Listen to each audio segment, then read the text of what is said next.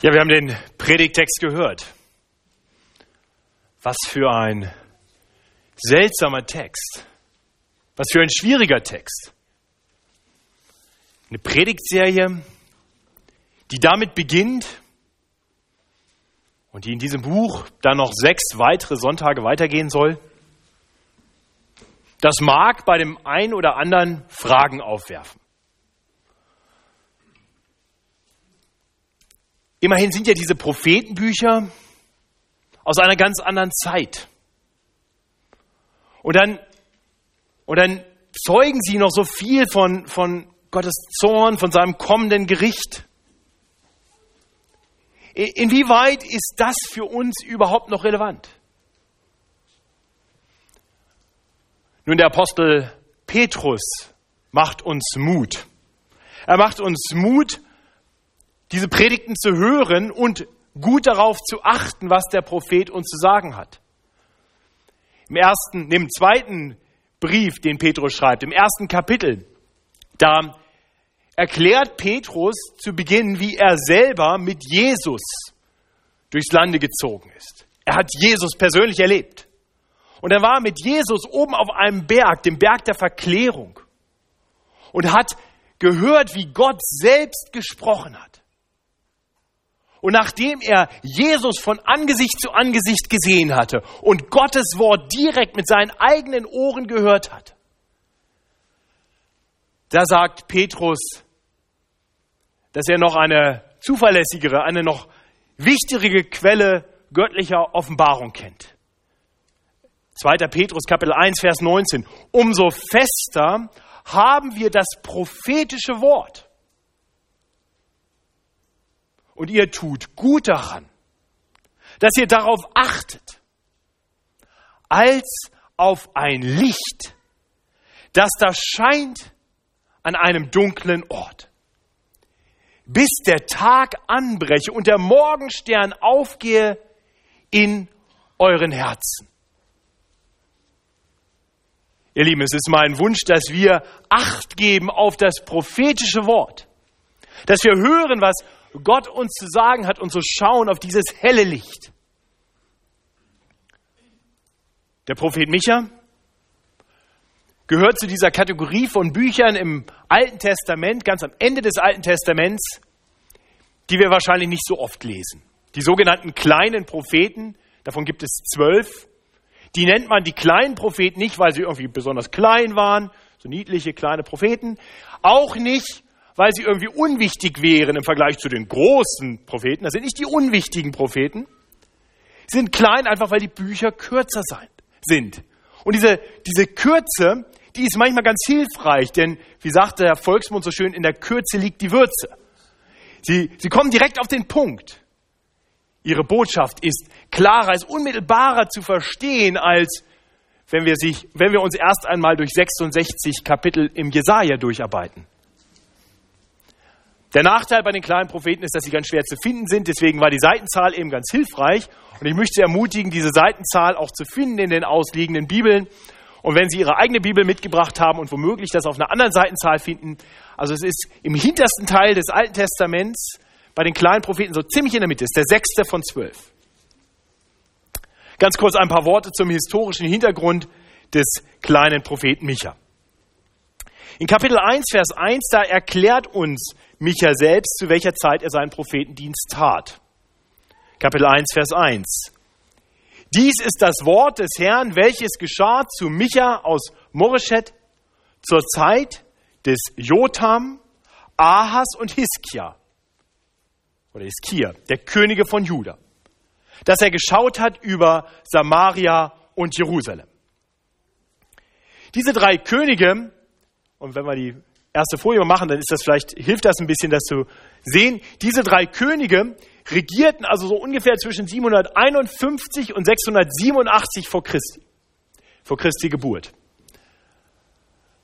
Und damit sehen wir schon, dass zeitlich das, was Micha hier anspricht, lange nach der Blütezeit Israels kommt. Die Blütezeit Israels, das ist den meisten unter uns bekannt, war zur Zeit von König David, und dann auch noch König Salomo, ein vereintes Israel, an dem Ort, den Gott verheißen hatte. Unter Salomo wird der Tempel gebaut, die Gegenwart Gottes zieht sichtbar ein in den Tempel. Das Land ist reich und groß und lebt in Frieden unter Salomo. Doch dann, unter, nach dem Tod von Salomo, kommt zur Reichsteilung und wir, wir müssen erleben, wie dieses Reich sich zerteilt in ein Nordreich, in dem die zehn Stämme leben und das Südreich Juda mit der Hauptstadt Jerusalem, wo der Tempel steht. Im, Im Nordreich bildet sich im Laufe der Zeit eine neue Hauptstadt heraus, das ist Samaria. Und es ist alles ein bisschen verwirrend sprachlich. Also was vorher Israel war, der, dieser Begriff Israel zieht dann hoch Richtung Norden, also der, das Königreich Israel, das sind dann die zehn Stämme im Norden. Das heißt, wenn wir von Israel hören, dann müssen wir immer denken, das ist das Nordreich und Juda ist das Südreich. Und manchmal heißt es dann auch Samaria und manchmal nur Jerusalem. Also die Begriffe, die wechseln ein wenig. Das ist also die Zeit. In Vers 1 sehen wir auch, dass Michas Prophetie sich anders als eigentlich alle anderen Prophetien nicht an eines der beiden Reiche richtet oder womöglich an ein anderes Land, sondern dass er in seiner Prophetie sowohl Samaria anspricht, also die Hauptstadt im, im Nordreich oder das Nordreich insgesamt, und Jerusalem, also das Südreich. Nun müssen wir wissen, das Nordreich war in dieser Zeit komplett auf Abwägen. In der Geschichte Israels, die man nachlesen kann in den Königsbüchern und auch in den Chronikbüchern, da, da liest man, in den Königsbüchern liest man von den Königen des Nordreichs Israel und jeder einzelne König bekommt eine Beschreibung, die da heißt, dass er ein schlechter König war, dass er nicht tat, was Gott wohl gefiel. Nur schlechte Könige. Seit 200 Jahren schlechte Könige. Das Volk hatte sich von Gott abgewandt. Der Gottesdienst fand nicht mehr im Tempel in Jerusalem statt. Man hatte sich andere Orte gesucht. Man lebte den Glauben anders und nicht mehr konsequent. Das Nordreich war im kompletten Niedergang. Mit dem Südreich Juda sah es ein wenig anders aus. Wenn wir die Geschichte des Südreichs lesen, dann lesen wir von schlechten Königen, aber auch von einigermaßen guten Königen und dann von einigen richtig guten Königen. Und das hilft uns jetzt, die Zeit einzuordnen, denn es wird ja festgemacht an den Königen von Juda. Also dieser erste Jotham, ähm, zu dessen Regierungszeit Micha also anfing zu prophezeien, wahrscheinlich etwas vor 735 also. Jotham war einer der Könige, die im zweiten Buch Könige beschrieben werden, in Kapitel 15, als ein König, der tat, was dem Herrn wohlgefiel. Also kein schlechter, sondern ein relativ guter König. Allerdings finden wir dort eine Einschränkung, nämlich heißt es im 2. Könige 15 ab Vers 35, nur dass die Höhen nicht entfernt wurden, denn das Volk opferte und räucherte noch auf den Höhen. Die Höhen, Opferhöhen, das war eigentlich eine heidnische Praxis. Das heißt, die, die Opfer, die ja eigentlich nur im Tempel in Jerusalem stattfinden sollten, fanden anderswo statt. Man hatte also die heidnische Götzendienstpraxis nicht komplett ausgerottet. Das hatte Jotham nicht geschafft. Auf ihn folgte dann König Ahas. Und König Ahas war einer der schlimmsten Könige in der Geschichte. Ahas wird beschrieben als ein König, der nicht tat, was dem Herrn wohlgefiel. Es wird beschrieben, wie er Kinder opferte. Ein brutaler König. Er gab sich komplett im Götzendienst hin und ließ sogar den Tempel, der nach Gottes Anweisung gebaut war, umbauen. Also Ahas war ein ganz schlimmer König. Und während dieser Zeit von König Ahas fand der Großteil des Prophetendienstes von Micha statt. In diese Situation hinein kommt also vor allem die Prophetie, mit der wir uns heute und auch in den nächsten Wochen beschäftigen wollen. Und dann 715 kommt König Hiskia an die Macht. Und König Hiskia war ein guter König. Er war ein sehr guter König. Er war einer der besten Könige. Hiskia tat, was dem Herrn wohlgefiel. Und er reformierte das Land, er reformierte den Gottesdienst. Und aus anderen Büchern wissen wir, dass er das teilweise auch deshalb tat, weil er den Propheten Micha gehört hatte. Das heißt, Michas Prophetien brachten etwas hervor, etwas Gutes hervor. Aber soweit kommen wir heute noch nicht. Wir sind heute erstmal nur in Kapitel 1. In Kapitel 1, Vers 1, da sehen wir schon, Micha, der Prophet, stammt aus der Stadt Moreshet. Die Stadt Moreshet liegt so in der Nähe von Lachish, hier in der Nähe. Und, und er hat keine eigene Botschaft. Micha hat keine eigene Botschaft weiter zu sagen, sondern er sagt einfach das Wort des Herrn. Denn das kommt zu ihm und das gibt er weiter. Das heißt, in allem, was wir jetzt bedenken wollen, müssen wir uns klar machen, was wir hören, ist nur mittelbar das Prophetenwort. Es ist letztendlich das Wort des Herrn. Das ist auch der erste Punkt, den wir bedenken sollten. Gott spricht und wir sollten hören. Alle Völker sollten auf ihn hören. So heißt es in Vers 2. Höret alle Völker. Merk auf, Land und alles, was darinnen ist. Denn Gott der Herr hat mit euch zu reden. Ja, der Herr aus seinem heiligen Tempel. Vorstellen, hier, hier spricht also Gott, der in, in Vers 1 schon gesagt hat, diese Prophetien sind für Samaria und Jerusalem und sagt jetzt, hey, alle Völker mal zuhören. Ich hab euch was zu sagen. Es geht zwar um die beiden hier, aber das geht euch alle an. Höret alle Völker. Und jetzt merken wir, es wird relevant für uns. Zu allen Völkern gehören auch wir, hier, heute. Gott hat uns etwas zu sagen. Ihr Lieben, es ist Ausdruck der besonderen Beziehung, die Gott zu uns Menschen hat. Dass der allmächtige Gott, der Schöpfer aller Dinge, zu uns spricht, uns anspricht. Und kleinere Herrscher, so Frau Merkel oder so, die ruft uns nicht an und sagt, hey, ich habe euch mal was zu sagen. Gott spricht uns an. Ja, mehr noch, er kommt zu uns, er kommt zu den Menschen. Das macht er in Vers 3 und 4 deutlich. Denn siehe, der Herr wird herausgehen aus seiner Wohnung und herabfahren und treten auf die Höhe der Erde, dass die Berge unter ihm schmelzen und die Täler sich spalten, gleich wie Wachs vor dem Feuer zerschmilzt, wie die Wasser die Talwelt stürzen. Das ist poetische Sprache, sinnbildlich. Kommt der Allmächtige aus dem Himmel und kommt zu uns Menschen. Er tritt auf die Erde. Der Schöpfer kommt in seine Schöpfung. Das kann die Schöpfung kaum aushalten. Er kommt, um mit uns, seinen Geschöpfen, zu reden. Und das ist ganz wichtig, dass wir das verstehen, wenn wir jetzt in den Propheten Micha einsteigen. Wenn Gott mit uns redet, dann ist das immer Ausdruck seiner großen Liebe und Barmherzigkeit. Gott könnte sich einfach abwenden. Aber Gott redet. Gott könnte uns einfach unserem eigenen Schicksal überlassen. Aber er kommt zu uns. Hier zeigt sich die Liebe und Barmherzigkeit Gottes. Auch und gerade auch, wenn es schwierige Dinge gibt, die angesprochen werden müssen. Wir erleben das dieser Tage in der Ukraine. Das große Verlangen aller Involvierten ist doch, dass die Gespräche weitergehen, dass die Gespräche nicht aufhören. Wenn man nicht mehr miteinander redet, dann wird es schwierig. Aber Gott spricht.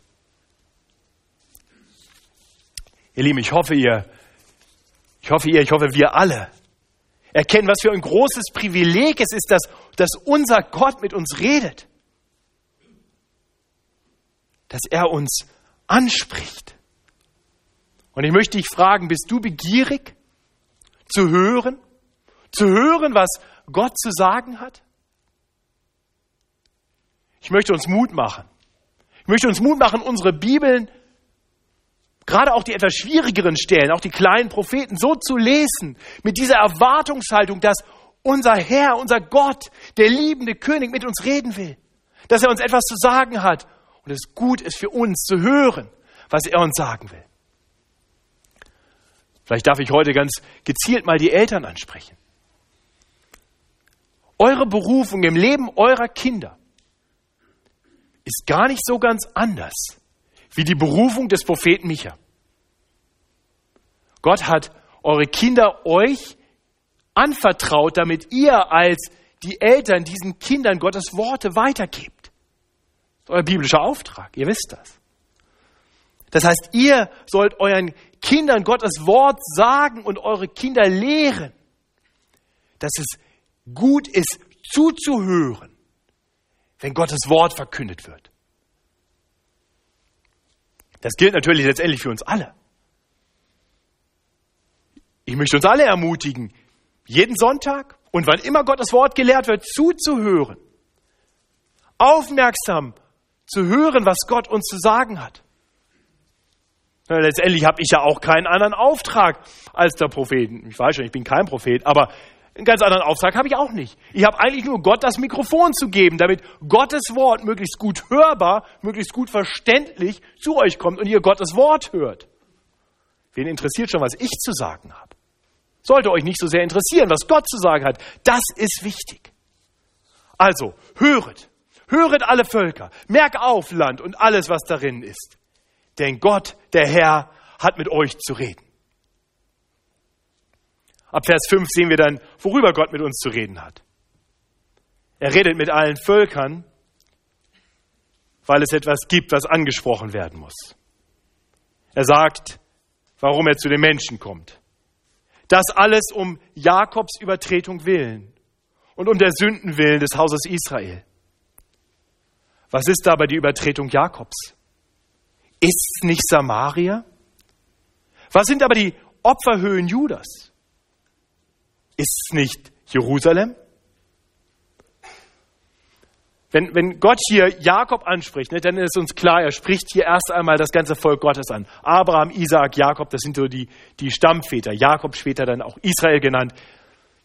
Und dann spricht er ganz konkret erst einmal Samaria an, das, die Hauptstadt des Nordreichs, die so komplett untreu geworden sind, die so ganz anders leben, als Gott es will.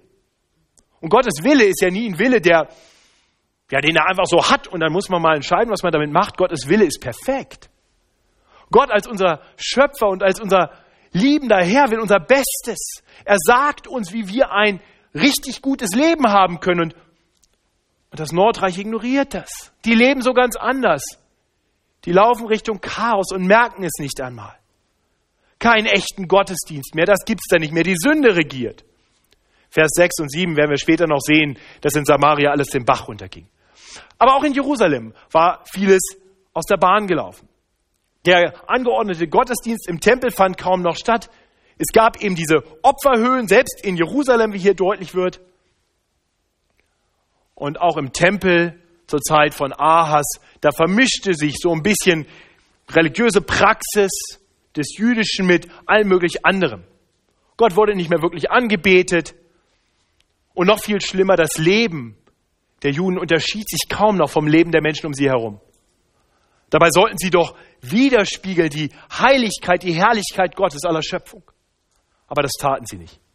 Vielleicht um das kurz zu illustrieren. Das, das wäre ein bisschen so, wie wenn wir heute in unseren Gottesdiensten ernehmen ein paar Gebeten und einer Bibellesung, dann vielleicht auch nochmal ein nettes Gedicht lesen, einen kurzen Film gucken, ähm, ein paar Wunderkerzen anzünden und ähm, weiß nicht, vielleicht nochmal aus dem Koran können wir auch noch was lesen, mischen wir mal alles so mit rein, was man sich vorstellen könnte.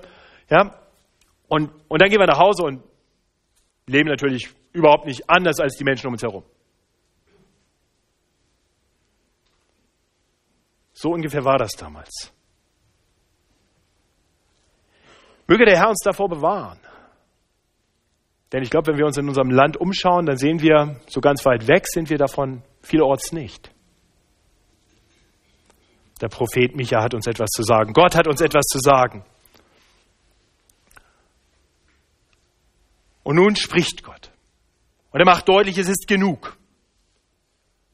Alle Völker sollen hören, was er zu sagen hat, damit jeder weiß, was geschehen wird und warum es geschehen wird. Und das bringt uns zu unserem zweiten Punkt. Gott warnt vor dem kommenden Gericht. Vers 6 und 7. Er spricht zuerst das Nordreich Israel an und die Hauptstadt Samaria. Ich will Samaria zu Steinhaufen im Felde machen, die man für die Weinberge nimmt und will seine Steine ins Tal schleifen und es bis auf den Grund bloßlegen. Alle seine Götzen sollen zerbrochen und all sein Hurenlohn soll mit Feuer verbrannt werden. Und ich will all seine Götzenbilder zerstören, denn sie sind von Hurenlohn zusammengebracht und sollen auch wieder zu Hurenlohn werden. Also Gott verkündet hier das kommende Gericht über Samaria. Und er tut das, damit keiner sich fragen muss, ob, ob Gott vielleicht nicht stark genug war, um das Volk Israel zu verteidigen. Er macht ganz deutlich, nee, nee, was geschehen wird, das geschieht, weil ich eingreife. weil es jetzt Zeit ist, dass dieses untreue, lästerliche Volk gerichtet wird. Und so kam es dann auch, genau wie angekündigt. Im Jahr 722 kam ganz aus dem Norden die Assyrer und sie zogen nach Israel und zerstörten Samaria komplett. Das Nordreich wurde vernichtet, es war komplett zerstört. Aber mich erwartet nicht nur das Nordreich, er spricht dann auch das Südreich ein, seine eigenen Landsleute in Juda.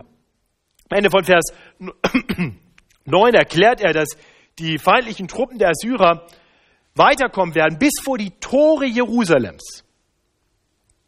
Und dabei marschieren dann die Assyrer, und das geschieht dann alles gar nicht lange danach, marschieren die Assyrer von hier, hier geht der Weg lang und kommen hier ins Land rein und hier sind lauter kleine Ortschaften.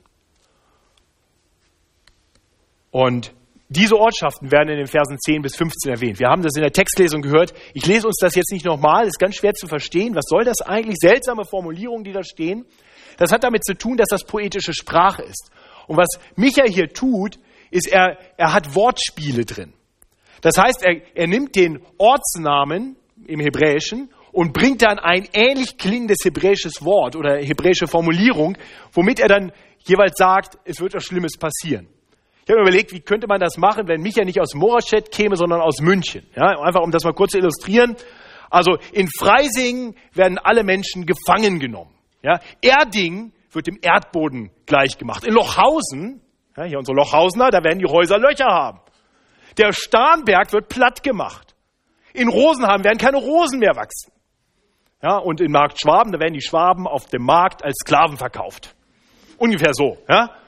Klingt eigentlich ganz witzig, Klang auch damals ganz witzig. Problem ist nur, es war todernst. Micha verkündet Gottes bevorstehendes Gericht. Und genau so kam es. Wiederum, 705 bis 701, die Assyrer greifen diese Städte an. Und sie ziehen weiter. Bis vor die Tore Jerusalems. In Vers 16 macht Micha deutlich, was das mit den Menschen tun sollte. Es sollte sie zu Trauer führen. Diese seltsamen Formulierungen, lass dir die Haare abscheren, geh kahl um deiner verzerrten Kinder willen. Ja, mach dich kahl wie ein Geier, denn sie sind gefangen von dir weggeführt. Das ist ein Aufruf zu Trauer, zu Buße. Das ist die angemessene Reaktion auf die Sünde des Volkes und die Konsequenz ihrer Sünden. Ich denke, wir tun gut daran, uns zu fragen, sind wir so anders? Brauchen wir keine Warnung vor Gottes Gericht. Und Gottes Wort macht uns ganz deutlich, dass das, was hier beschrieben wird, nur ein blasses Vorspiel ist. Ja, Gott hat gerichtet. Aber das ist alles geschehen uns zum Vorbild, damit wir etwas erkennen, wir sollten uns nicht in falscher Sicherheit wiegen, sondern wir sollten wissen, unser Gott hat ein echtes Interesse daran, wie wir leben. Er möchte, dass wir mit ihm leben, dass wir auf ihn vertrauen, dass wir keine falschen politischen Allianzen schmieden. Er möchte, dass wir in Anbetung zu ihm leben und uns nicht den Dingen dieser Welt hingeben. All das ist geschrieben, um uns deutlich zu machen, Menschen gebt Acht. Gott wird kommen. Jesus warnt immer wieder davor. Er sagt, der Herr wird kommen wie ein Dieb in der Nacht. Wenn wir heute keine Kindersegnung gehabt hätten, hätten wir eine zweite Schriftlesung gehabt aus 2. Petrus 3, Vers 3 bis 10. Vielleicht mögt ihr das heute Nachmittag mal nachlesen. Eine Warnung an uns und ein Auftrag an uns in Anbetracht dessen, was uns noch bevorsteht. Ich möchte dich ganz einfach fragen, bist du bereit? Und ich möchte dir sagen, zuck nicht zusammen in Anbetracht dieser Worte. Das ist Ausdruck der Liebe Gottes, das ist Ausdruck seiner großen Barmherzigkeit, dass er uns warnt, dass er uns nicht einfach ins Verderben laufen lässt, sondern dass er uns aufruft, zu lernen aus der Geschichte. Er ist ein Gott voller Liebe und Barmherzigkeit. Und auch das zeigt sich in unserem Text. Und das ist der dritte Punkt, den ich uns deutlich machen möchte. Gott ist zu Tränen gerührt, Vers 8 und 9 sehen wir, dass Gott voller Liebe um sein Volk weint. Wiederum, was der Prophet Micha hier schreibt, das ist das Herrn Wort. Darüber muss ich klagen und heulen. Ich muss barfuß und bloß dahergehen. Ich muss klagen wie die Schakale und jammern wie die Strauße. Denn unheilbar ist die Plage des Herrn. Sie kommt bis nach Juda. Der Prophet Micha gibt uns hier einen ganz tiefen Einblick in das, in das Herz Gottes, in seine tiefe Liebe zu seinen untreuen Kindern. Gott hat keine Freude daran, dass Rebellen gerichtet werden. Gott möchte nicht, dass irgendwer verloren geht. Er weint über die Sünden seines Volkes, das trotz aller seiner Warnungen, und es gab Warnung um Warnung um Warnung um Warnung, nicht von seinen bösen Wegen umgekehrt ist. Gott ist ein, ein liebender Vater, der sich nichts sehnlicher wünscht, als dass, dass seine Kinder umkehren, dass sie Buße tun, dass sie sich ihm zuwenden. Vielleicht noch ein Wort an die Eltern unter uns. Das sage ich als Vater ganz bewusst. Ich weiß, dass unsere Kleinen uns manchmal zur Weißblut treiben können. So der Ungehorsam, der dann einsetzt, also der ist ja schon da von Anfang an, die werden so geboren, aber am Anfang ist es doch noch ein bisschen leichter zu handeln, da kann man im Notfall mit dem Schnuller noch was machen. Wenn die dann aber so knapp zwei sind und dann mit zwei, da kommt dann so eine Phase, wo alle Grenzen ausgetestet werden. Wo sie immer das Gegenteil tun von dem, was ihr wollt. Ich möchte euch ermutigen. Ja, ihr werdet immer mal wieder eingreifen müssen. Ihr werdet immer wieder Grenzen ziehen müssen und vielleicht auch mal disziplinieren müssen in irgendeiner Weise. Aber tut das immer so, wie Gott es hier tut. Mit einem Herz voller Liebe. Voller Liebe zu euren Kindern. Wenn ihr eingreift, lasst euch motivieren von der Vaterliebe Gottes zu seinen Kindern. So werdet ihr euren Kindern nicht nur helfen, im Gehorsam zu wachsen, sondern ihr werdet sie lehren über Gott. Für das Nordreich Samaria war es jetzt zu spät. Doch für das Südreich Juda, da gibt es noch Hoffnung. Das klingt so am Ende von Vers 9 durch. Die Plage des Herrn, die kommt bis nach Juda, sein Schlag reicht bis an meines Volkes Tor, bis hin nach Jerusalem. Doch dann geschah etwas. König Ahas stirbt, König Hiskia wird der neue Herrscher. Die Worte des Propheten Micha und das, was geschieht durch die Assyrer, bringt Hiskia dazu zu erkennen, dass sein Volk auf falschen Wegen ist. Und er ruft das Volk zur Umkehr. Und Judah kehrt um. Der Götzendienst wird abgeschafft. Der Gottesdienst im Tempel wird wieder eingesetzt. Das Volk erlebt eine große Wandlung, Reformation, eine neue Hinwendung zu Gott. Und dann geschieht etwas Außerordentliches das Weltreich Assyrien, wirklich durch ein Wunder, die Geschichte kann man nachlesen, den Bericht kann man nachlesen im zweiten Buch Könige und in der zweiten Chronik, durch ein Wunder zieht sich Assyrien plötzlich zurück und Juda bleibt verschont. Die warnenden Worte des Propheten Micha waren nicht nur die Ankündigung von Gericht. Sie waren ein, ein Instrument in Gottes Hand, um eine Veränderung hervorzubringen. Im Fall von Judah dauerte es nicht so ganz lange. Im Jahr 586 war Judah längst zurückgekehrt zum Götzendienst, hatte sich längst wieder von Gott abgekehrt, vertraute nicht auf Gott, sondern auf, auf Allianzen mit anderen Mächten. Und dann wurden sie besiegt durch ein anderes Weltreich, die Babylonier, die kamen, die kamen von hier, marschierten ein und dann wurde das Königreich Judah zerstört und die Menschen wurden ins babylonische Exil geführt aber mit Hoffnung. Mit Hoffnung, denn Gott sagte seinem Volk, ihr werdet nicht für immer verloren gehen. Ich werde mich erbarmen. Und Gott macht deutlich, immer wieder, durch jeden der Propheten, ihr braucht mehr als nur ein bisschen Reformation. Ihr braucht einen Retter.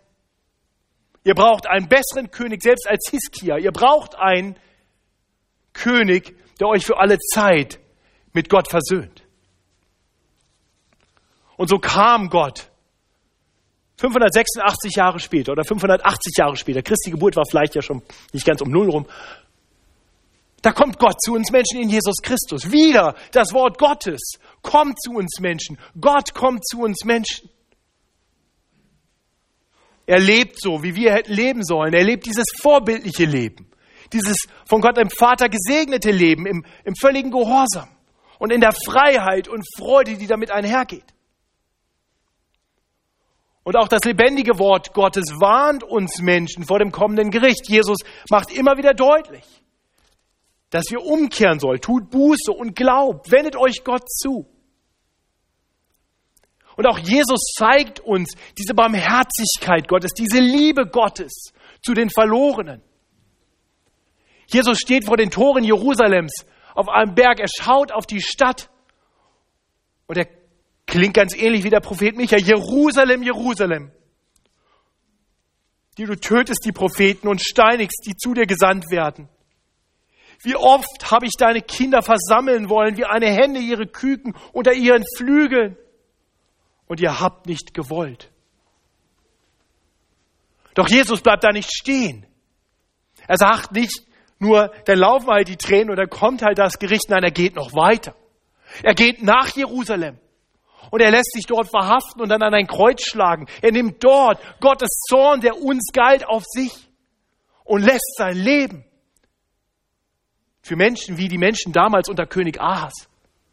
Für Menschen wie dich und mich. Er stirbt, der eine Gerechte, für uns Ungerechte. Er lässt sein Leben als Lösegeld. Er kauft uns frei. Er kauft jeden frei, der sich im Glauben ihm zuwendet. Und am dritten Tag ist er dann auferstanden von den Toten. Wir haben das an Ostern bedacht. Er hat Tod und Sünde besiegt. Ein für alle Mal. Und er gibt uns eine Perspektive weit über die Rückkehr aus dem babylonischen Exil äh, zurück heraus, hinaus. Eine Perspektive hin zu einem Land, wo wir, zu einer Stadt, wo wir mit Gott leben werden. Für alle Zeit, ohne Feinde. In ständiger Anbetung, mit frohen Herzen, ohne Leid. Das ist das, was Gott tut, weil er uns liebt. Höret alle Völker, merk auf Land und alles, was darin ist. Denn Gott, der Herr, hat mit euch zu reden.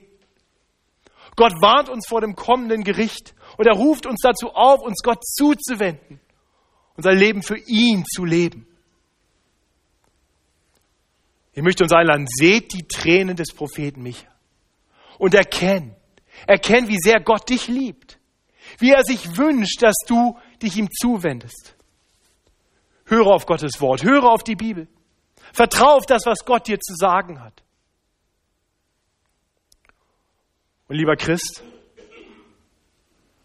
siehst du die Tränen des Propheten Micha? Siehst du, wie er weint über die Verlorenen? Weißt du, zu was das alles Gott treibt? Er kommt und stirbt. Stellvertretend für uns. Wie ist das mit uns? Wie ist das mit dir? Bist du zu Tränen gerührt, wenn du die Verlorenen siehst draußen in der Welt?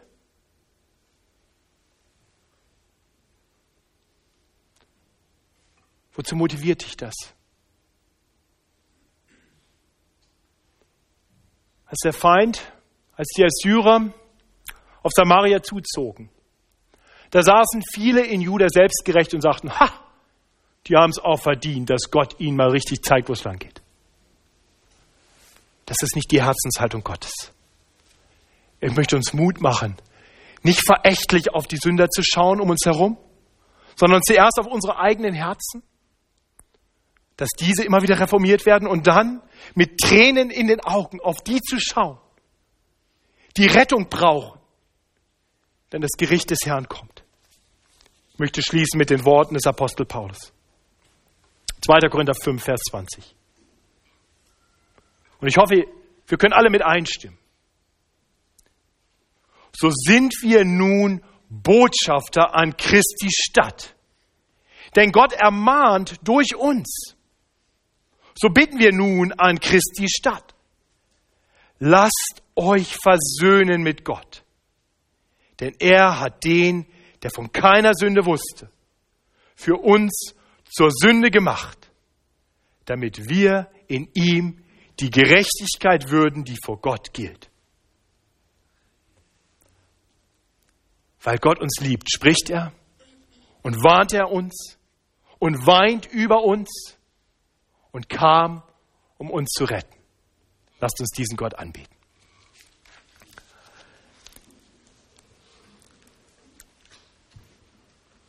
Großer Gott, wir haben heute schon gesungen, dir sei Ehre. Wir haben gesungen, du hast Erbarmen. Wir haben gesungen, groß ist unser Gott. Wir haben gesungen, sprich, o oh Herr. O oh Herr, ich bete, dass das, was wir gesungen haben, auch wirklich tief aus unseren Herzen kam. Und wenn es das nicht tat, dann bitte ich dich, dass diese Worte mehr und mehr zu den Worten unseres Herzens werden. Danke, Herr, dass du gesprochen hast und dass dein Wort lebendig und kräftig ist. Und dass du dein ganzes Wort gebrauchen willst, um uns etwas über dich zu lehren und über uns und darüber, wie wir mit dir versöhnt leben können. Und Herr, tu das. Wirke du mächtig und gib uns Herzen, die das gleiche Verlangen haben zu sehen, wie Menschen umkehren und gerettet werden, frei und froh werden in dir. Danke, dass deine Liebe keine Grenzen kennt. Und danke, dass wir wissen dürfen, dass die, die dich lieben, eines Tages die Herrlichkeit erleben werden, wie wenn die Sonne aufgeht. Ja, und so wollen wir das bekennen. Zu deiner Ehre in einem letzten Lied. Amen.